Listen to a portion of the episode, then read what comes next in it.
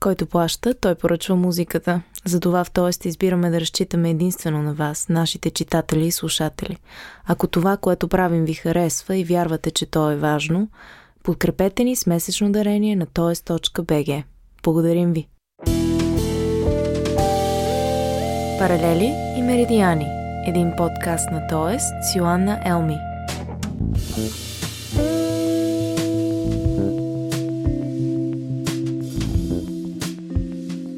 Здравейте, уважаеми слушатели! Тази седмичния подкаст се зароди директно в българските паралели. От една страна, протестите срещу стратегията за детето, прераснали в кауза срещу правата на детето в България, генерират огромна дейност в социалните мрежи, където групите събират стотици хиляди членове. В реалността обаче тази маса хора остава неоткриваема. В началото на септември Боян Юруков даде отговор защо – Близо една четвърт от постовете в най-голямата група, както и една трета от коментарите, се генерират от около едва 1% от членовете. Виртуалната иллюзия създава усещане за реална масовост. Междувременно името на България се прочу по света и в новия подкаст на британския журналист Джейми Бартлет за BBC Sounds, който разказва историята на българката доктор Ружа Игнатова, която стои зад една от най-големите измами на нашия век – OneCoin – Благодарение на невежеството на много хора относно криптовалутите и с помощта на внимателно изграден образ в социалните мрежи, OneCoin и Доктор Ружа съграждат една империя на иллюзиите, разорила хора по цял свят. Българският журналист Николай Стоянов разказа тази история в Капитал. Тези привидно далечни една от друга теми имат нещо общо помежду си – създаването на една нереалност, в която истина и лъжа са неразличими, а умелата манипулация на човешката природа – служи за постигане на корисни цели. По-уязвими ли сме в социалните мрежи, как ни влияят те и как можем да бъдем сигурни, че спазваме добра хигиена на информацията?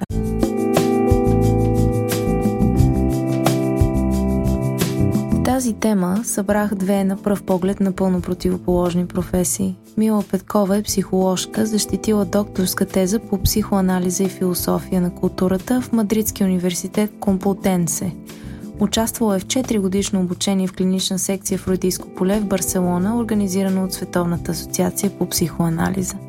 Михаил Дончев пък има двойна диплома по бизнес администрация от Нидерландия и Финландия и се занимава с дигитален маркетинг. Работи в сферата на онлайн рекламата и маркетинг комуникациите.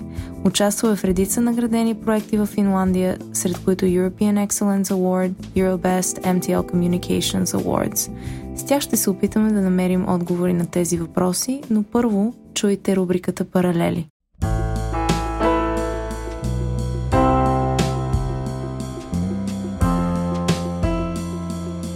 Паралели Малко по-голяма от Уелс, страната е толкова плодородна, че е възможно да се жъне царевица цели три пъти годишно. Водата е толкова бистра и освежаваща, че може да отоли всяка жажда – освен това, в коритото на реките блестят къщета злато. Дърветата са натежали с плод, а горите са пълни с дивеч. Това разказва през 20-те години на 19 век така нареченият казике или владетел на държавата в Централна Америка Пое, генерал Грегор Макгрегор – Познат с подвизите си на бойното поле, Макгрегор се завръща от Америките, които в началото на 19 век са в по-голямата си част отдавна колонизирани, но все пак продължават да представляват екзотичен образ в ума на повечето европейци. Латинска Америка може да се похвали с не особено стабилен политически климат по това време, така че макар интелектуалците в Обединеното кралство никога да не са чували за държава на име Пое, не намират това за съмнително. Макгрегор заявява, че в качеството си на владетел е постановил демократичен режим в Пое, който включва парламент с три камари, търговски и банкови механизми и дори армия.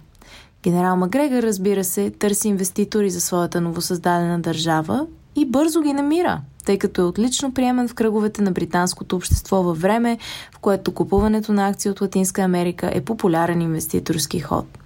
Генерал Макгрегор дава интервю за вестници, прави рекламни кампании и дори поръчва песни за пое, които се пеят по улиците на Лондон, Единбург и Глазго. На бъдещите заселници генерала дава дори валута – долари, напечатани в банката на Пое, които те купуват от него с истински пари. През 1822 заселниците пристигат в Централна Америка и, разбира се, не откриват нищо. но решават, че властите на Пое със сигурност ще се свържат с тях. Въпреки всичко, заселниците не вярват, че казикът може да ги е измамил. През май 1823 заселниците са открити от минаващ кораб и става ясно, че седмина мъже и три деца са починали, а никой не е чувал за никакъв казике.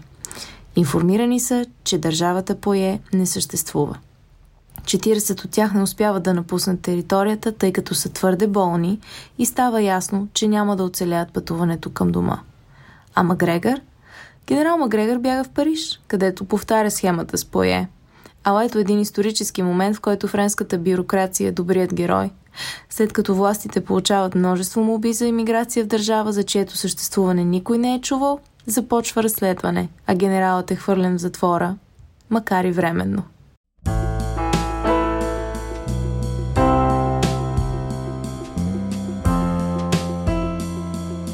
Меридиани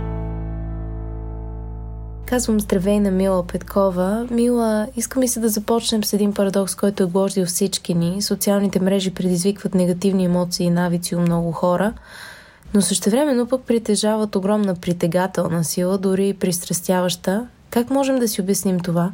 Пристрастяваща действително е точната дума, защото социалните мрежи по дизайн са пристрастяващи. Всъщност много от продуктите а, на съвременната технология са пристрастяващи. Това само по себе си не е нещо особено лошо. А, захарта също е пристрастяваща, все пак я ядем. Но въпрос е м- точно как, как използваме този продукт социалната мрежа. Нека да забравяме, че това е нещо, което ние използваме. Пристрастяващи се, защото чисто неврологично а, има ни такива спайкове в а, допаминовите нива. Всеки път, когато получим някакво съобщение за това, че сме получили а, внимание от другите. И това чисто натурално е много приятно за мозък. А, ние сме лайернати, а, в крайна сметка, да а, се радваме на вниманието. В повечето случаи, разбира се. И естествено социалните мрежи използват точно този механизъм, чисто неврологичен, за да ни създават кратки, малки удоволствия през целия ден. Те естествено могат да излязат и извън контрол.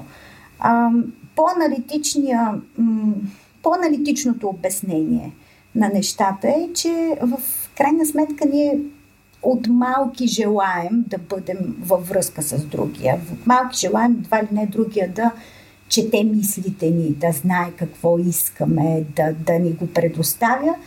И социалните мрежи също отговарят и на този а, много човешки инстинкт за а, свързване и за желание просто другия да отговори веднага на нашата нужда от внимание. И така, съчетавайки тези два отговора по аналитичен и по-неврологичен, всъщност мисля, че ам, показва колко те действително влияят. Това е интересно. А това ли е причината повечето хора да търсят и приемат информация, която потвърждава вече съществуващи от тях убеждения? Ам, социалните мрежи това води до това, което наричаме балони – а, какво ни казва психологията за тази човешка склонност? Имайте предвид, че непознатото а, по а, природа е плашещо. В момента, в който човек влезе в една тъмна стая, започва да опипва леко-леко за ключа а, на лампата а, и мозъка му започва да бълва а, фантазии за странни и, и опасни а, ситуации и същества. От малки се страхуваме от тъмното, не заради нещо друго, а защото непознатото е нещо, към което инстинктивно не искаме да се доближаваме. Сега, всичко това пренесено върху социалните мрежи в момента. Confirmation bias, това, че ние сме предразположени да търсим информация, която вече потвърждава нашата, може да бъде свързана и с страха ни от непознатото, може да бъде и свързана с нашето его, за това, че в крайна сметка предпочитаме да се окажем прави, отколкото да се окажем неправи. И по този начин а, социалните медии ни помагат много, защото може да се капсулираме, изолираме в ехокамери, а, там където каквото кажем ще бъде прието с а, така една 90% сигурност. А, не искаме да се излагаме прекалено много на, на непознатото и си стоим в нашите познати места. А, нека не забравяме, че това също е напълно нормално. Въпрос е, когато това пречи на критичното ни мислене, това пречи на развитието ни и пречи на ученето ни. Ако си позволим да изхождаме от тази логика на изолацията, улесняват ли според вас социалните мрежи привличането на хора към различни екстреми, включително култове и секти, които злоупотребяват с този медиум? Ами, на мен ми е трудно да кажа, защото търсила съм статистика, малко е трудно да се а, изследва чи, чисто статистически през 70-те и 80-те а, колко хора а, са били привлечени към култове, а, по какъв начин знаем, но не знаем колко точно хора са били а, вербувани за култ и колко от тях са влезли. Трудно се прави статистика в това и на мен а, аз бих била скептична към твърдението, че е повече. Но определено е по-лесно достъпно.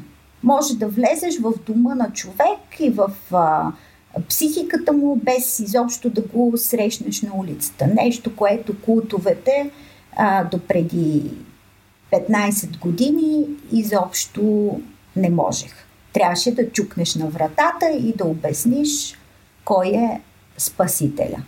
А, факт е, че за сега нов Джонстаун не се е случил. Може и им, достъпа до информация всъщност да е направил невъзможен а, култ от такава величина и опасност, а може, ако гледаме ислямска държава като култ, въпреки че не е радикализация, а, но те използват страшно умели а, маркетинг стратегии, които достигат а, много успешно до момчета тинейджери и дори в Европа. Така че м- ми е трудно да кажа дали е по-ефективно или а, не, но определено е лесно. Можем ли да кажем, че а, интернет улеснява създаването на една виртуална идентичност, която е по-различна от реалната? тъй като дава една определена свобода на действието, както в случая на доктор Рожигнатова и аферата OneCoin. Ам, може да се съшие определена идентичност и определен образ. Дава ли според вас интернет възможност хората да преувеличават реалната си идентичност?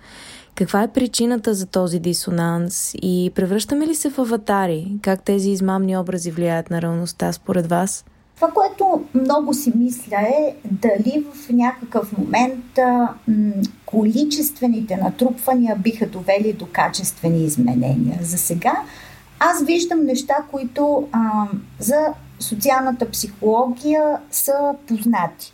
Не, не виждам нещо непознато и нещо изключително ново. Както а, пристрастяващата сила на мрежите е нещо, което вече а, сме срещали в а, други ситуации, така и култовете, които споменахте, а, така и а, да, аватарите, които ползваме, не е нещо ново под слънцето. Действително, а, човек има едно социално лице и едно по-лично, което показва само на по-близките си, а понякога дори а, бяга от него. Въпросът е до каква степен определен индивид а, би се отдалечил от собствената си а, същност, а, така както я възприема най-интимно и по какъв начин би я представил а, пред хората в а, социалните мрежи. Несъмнено, а, дори, дори от собствен опит а, бих могла да кажа, че да, а, погребението на родителите ми не е било в Фейсбук Вакансията ми в Мексико, да. им, има неща, които смятам за интимни. Неща, които съм споделила само с най-близките си. И, и обикновено това са негативните неща. Това е сферата, в която просто не искам да излагам много. А, за други хора може да е съвсем различно. Но имам чувството, че а, за вас е по-важно дали, а, дали тази персона, която създаваме, се обръща срещу нас и ни поглъща. Защото това е, а, това е определено проблем. А, персоната, която създаваме в социалните мрежи, може да се превърне в е, един наш идеал за това какво бихме искали да бъдем ние самите.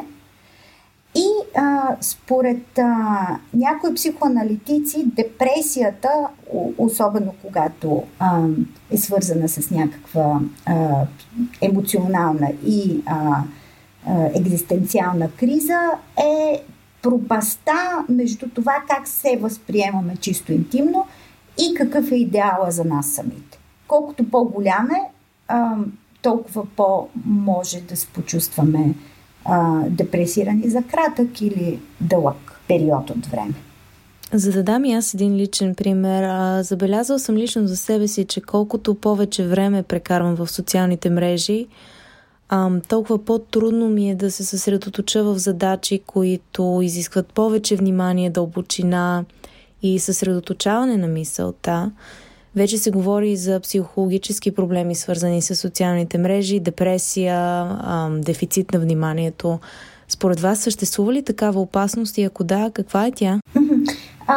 Единият фактор е този, който а, споменах, че можем да бъдем погълнати от идеализиран образ на себе си, което е много опасно. От, като а, терапевт мога да ви кажа, че наистина е, е, е опасно за, за човешката психика.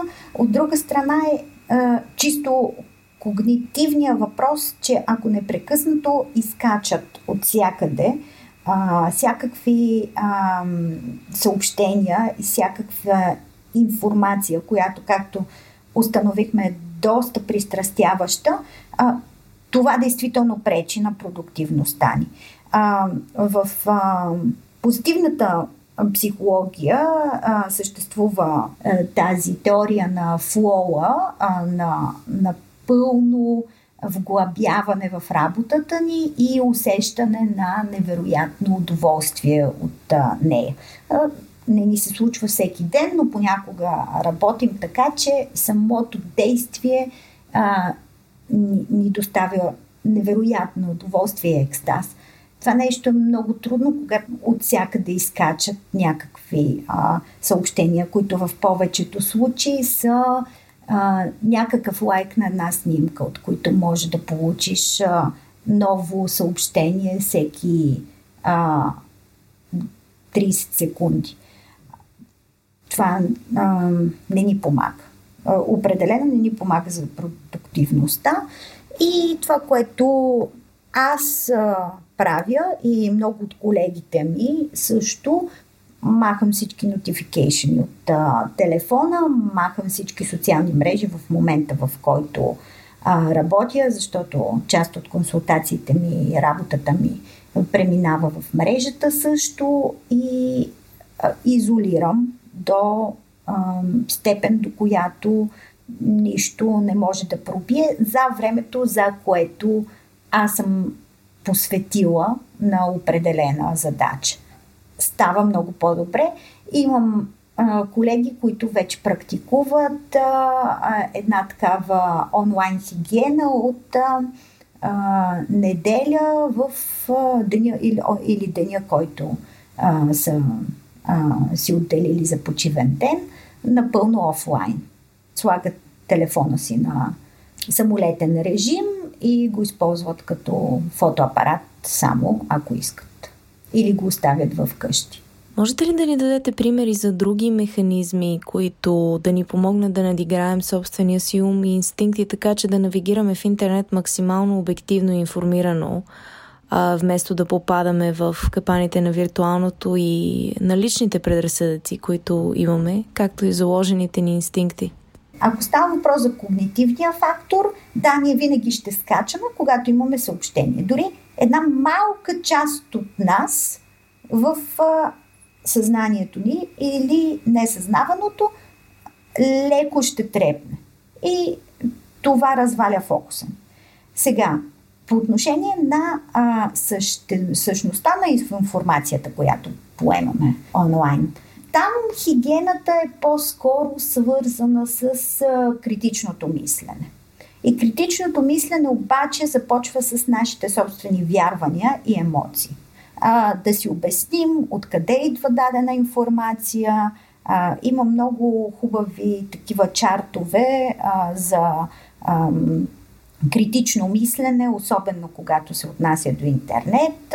По един европейски проект също преподаваме това нещо на учители, които да го преподадат на ученици, а, кой разпространява информацията, с каква цел, къде е разпространена, в по-сигурен източник или източник, който е просто блога на някой си кога, дали това е нова или стара информация, рециклирана по някакъв начин според нуждите на някого, защо това нещо се разпространява и защо аз като индивид отговарям на него.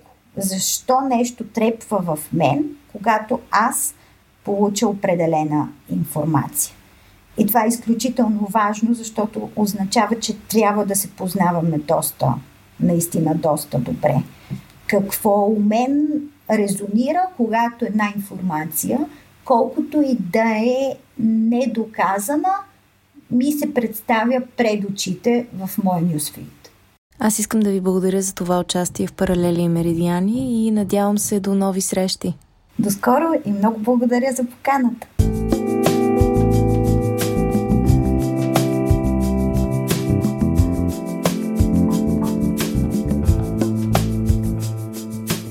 А сега нека да чуем и вторият ни гост, Михаил Дончев. Здравей, добре дошъл в Паралели и Меридиани. Здравей. Ам, социалните мрежи правят хората емоционални. Мисля, че това е нещо, с което всички сме съгласни. Често говорим за алгоритми, които ни поставят в капана на едно и също съдържание, което само подсилва и поляризира вече съществуващите ни вярвания и мнения. Можем ли да обясним този механизъм на слушателите? А, първо, благодаря много за поканата. А, алгоритъма на Фейсбук и начина по който социалните мрежи ни влияят е изключително интересна тема за мен, защото аз се занимавам с дигитален маркетинг, но имам известен интерес в политиката и просто в свободното си време, като специалист, който винаги мисли, че може да научи повече, много се ровя в интересни материали, в техническа документация, но и интересни а, статии и просто документирани казуси и събития, в които Фейсбук определено е бил, да, нареч, да го наречем, проводник на неща, които са били или фейк новини, или влияние върху избори. За мен това е доста интересен процес. Значи да започна, а, понеже Фейсбук е в момента най-мощната социална мрежа, а, има реално много конкуренция, чие съдържание да излезе най-отпред. В най-базовия си а, облик ние имаме един фид, нали, това, което ние виждаме пред нас, когато влезем в Facebook и а, системата се опитва да промотира, така да се каже, т.е. да ни покаже най-добрия контент, най-доброто съдържание за нас. Как се случва това? Всеки си има профил, всеки си е попълнил базова информация, а, къде работи, на колко е, мъж, жена, къде живее, женен, неженен. Това е най-базовата информация. Фейсбук гледа как ние ползваме а, системата им, с кого разговаряме, какво пишем.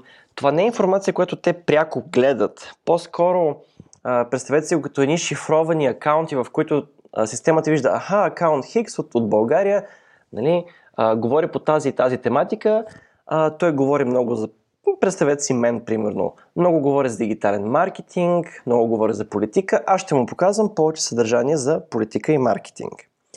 Много хора не съзнават, че реално те са малко или много продукт на Фейсбук. Защото Фейсбук все пак продава реклама. Той е безплатен сайт, безплатна социална мрежа и все пак трябва някакси да си плаща сметките. Често чуваме, че ние сме продукти на социалните мрежи. А, можеш ли да ни обясниш в какво се изразява това? Така, а, трябва да си представим в момента това като един технологичен процес. Фирма продава продукт онлайн, дистрибутира го безплатно, за да може да привлече милиони потребители, в нашия случай милиард, милиарди. И понеже ние не плащаме нищо за ползването на услугата, не мога да кажа, че, че, че тя ни следи съвсем точно, но нашето, нашия контент, нашето съдържание, нашите разговори спомагат на Фейсбук да продава реклама. И, и може да си го представим като една чисто и просто технология. Гледа се кой какво, а, каква тематика се засяга, как, кой какво харесва и това е много по... А, автоматизиран процес. Не е толкова журнализъм, не е толкова, нали, че Фейсбук иска определени теми да, да бутне напред. По-скоро има хора, които разбират как работи технологията и я експлуатират в своя полза. Има и други, които се опитват да правят добро с нея.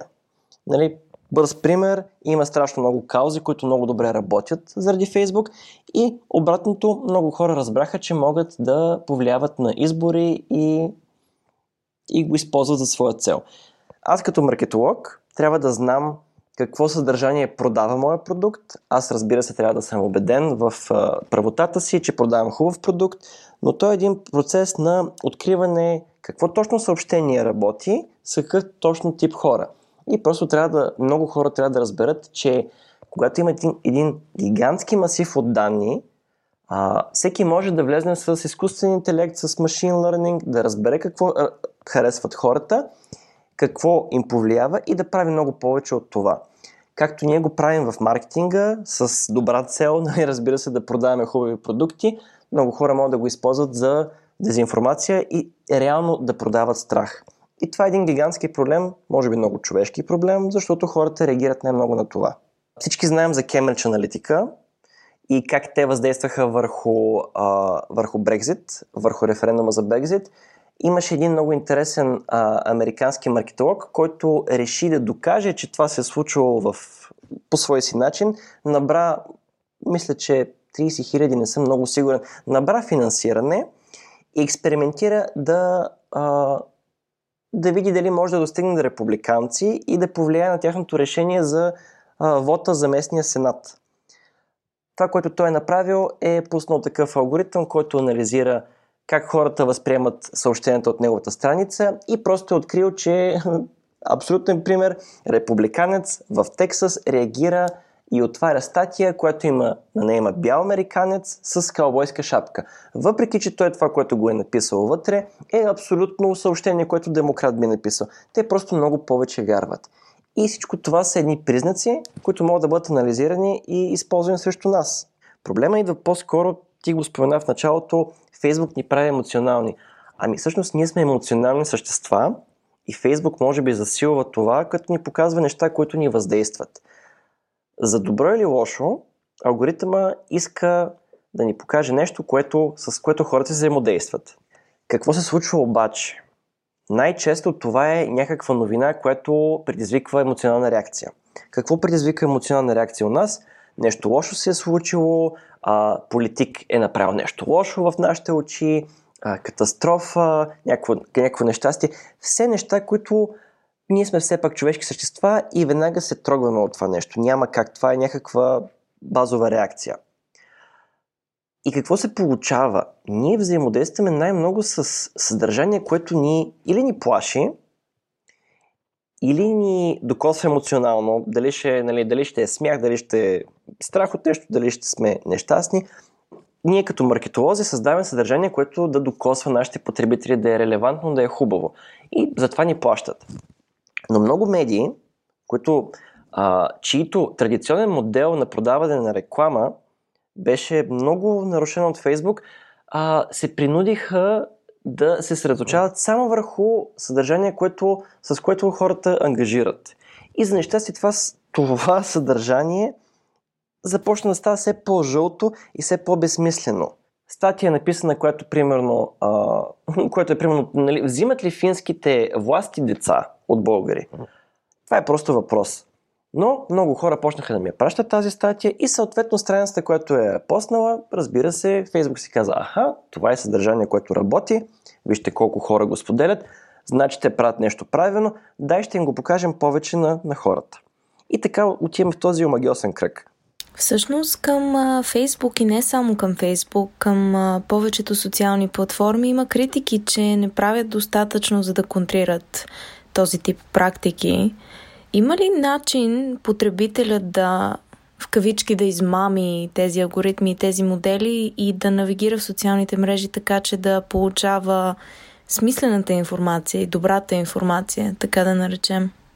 Ами, има няколко начина. Първо, самите ние трябва да сме активни и трябва да внимаваме какво четем и от какви източници четем.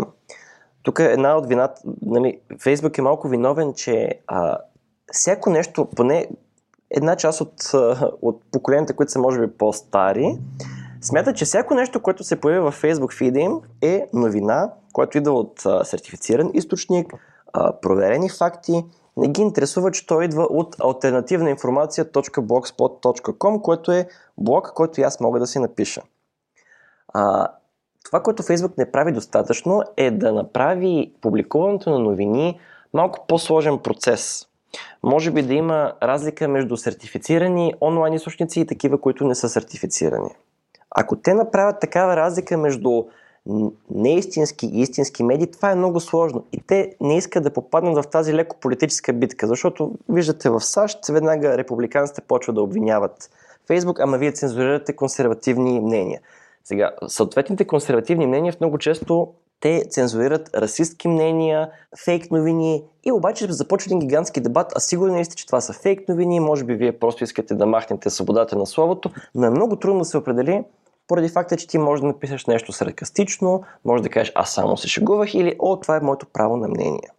Ние като потребители трябва да внимаваме от какъв източник четем и приемаме информация. Но понеже всички могат да пишат, това е демократизиране на процеса на публикуване и на споделяне на новини, а, реално мисля, че ние сме отключили една котия на Пандора, която не може да я затворим вече.